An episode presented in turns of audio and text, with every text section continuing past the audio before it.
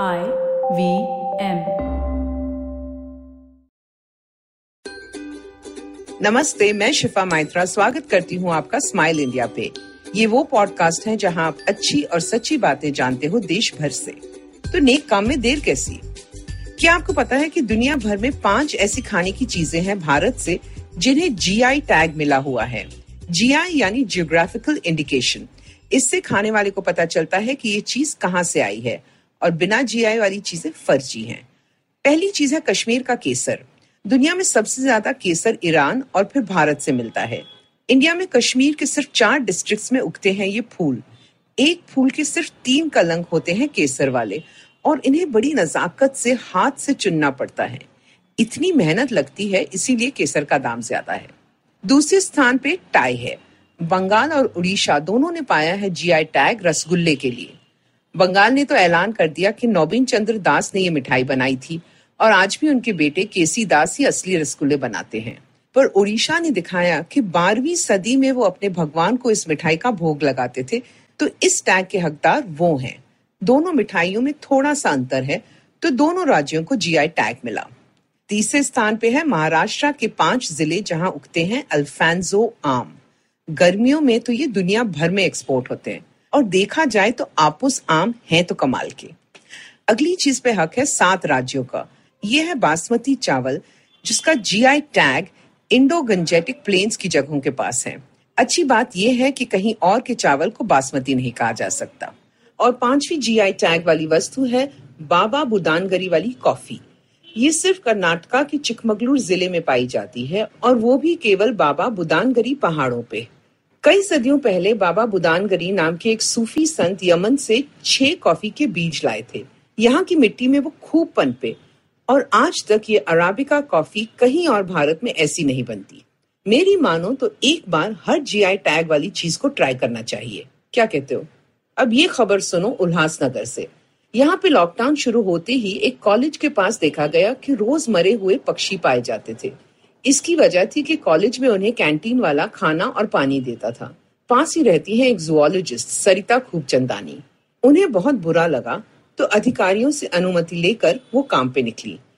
कुछ बंद दुकानदारों से प्लास्टिक की बोतलें ली, कुछ होटलों से प्लास्टिक की प्लेटें, फिर तार और रस्सी।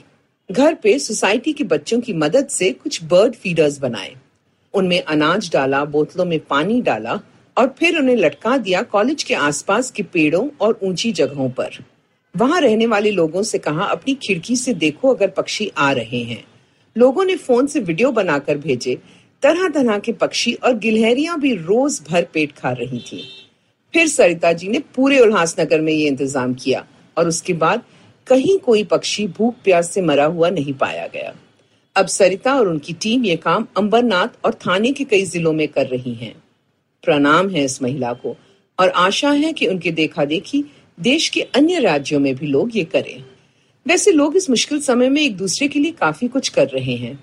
जिसे महाराष्ट्र के एक आदिवासी गाँव में पाया गया कि स्कूल बंद होने के कारण बच्चे पढ़ना लिखना भूल रहे थे, खासकर छोटे बच्चे।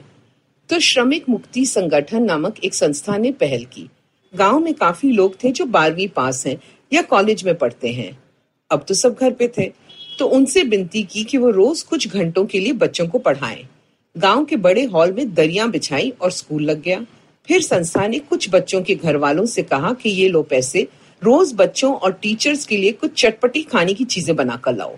अब तो सभी को पढ़ना और भाने लगा।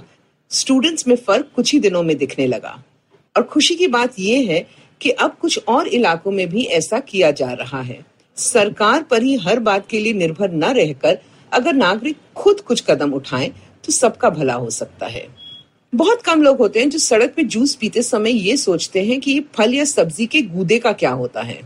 या जब हम संतरे या नींबू का छिलका फेंक देते हैं तो क्या उन्हें रखकर कुछ बन सकता है? दिल्ली यूनिवर्सिटी के 75 स्टूडेंट ऑन्टरप्रनर्स ने ये सवाल पूछे। पल्प और छिलके इकट्ठे करने लगे और जाँच शुरू की। एक साल तक एक्सपेरिमेंट किया और पाया गया कि इनमें बहुत पौष्टिक तत्व हैं। तो इन्हें इस्तेमाल कैसे करें? कुछ को सुखाया, कहीं ताज़ा इस्तेमाल किया।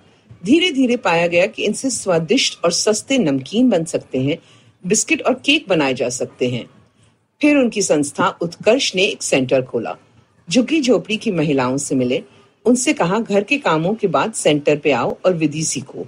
इसके लिए उन्हें कोई तनख्वाह नहीं मिलती, बल्कि बेची गई चीज़ों के मुनाफे का हिस्सा मिलता है। अब ढेर सारी औरतें आती हैं और हर महीने अच्छी रकम कमाती हैं। कुछ तो जीवन में पहली बार। मुझे तो ये प्रोग्राम बहुत ही बढ़िया लगा, जहाँ सबकी जीत होती है। अब मेरे जाने का वक्त हो गया है, पर जाने से पहले कुछ काम आपके लिए। बारिश ने देश भर में लोगों को परेशान किया हुआ है, पर अपने बचाव के लिए कुछ चीज़ें हैं जो आप कर सकते हो। पहले तो घर के आसपास कहीं भी पानी इकट्ठा न होने दो। घर में खाना तो आजकल हम सब खा रहे हैं, पर दो चीज़ों का ध्यान रखें। दिन भर पानी भी पीते रहें।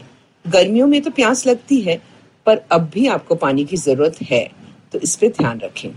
और दूसरा ये कि पपीता ज़रूर खाएँ।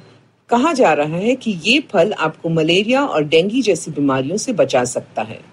है ना, सरल उपाय? अगर आपको ये पॉडकास्ट पसंद आया तो और दिलचस्प पॉडकास्ट सुनना न भूले आईवीएम नेटवर्क पे। आप हमें सुन सकते हैं आईवीएम पॉडकास्ट ऐप पे या ivmpodcast.com पे। आप हमें सोशल मीडिया पे भी फॉलो कर सकते हैं। हम एट आई वी पॉडकास्ट है ट्विटर और इंस्टाग्राम पे। और अगर आप मुझसे बात करना चाहते हैं तो मेरा हैंडल है एट शिफा माइत्रा इंस्टाग्राम और ट्विटर पे। मैं आपसे जल्द मिलूँगी, तब तक हँसते रहो और हंसाते रहो।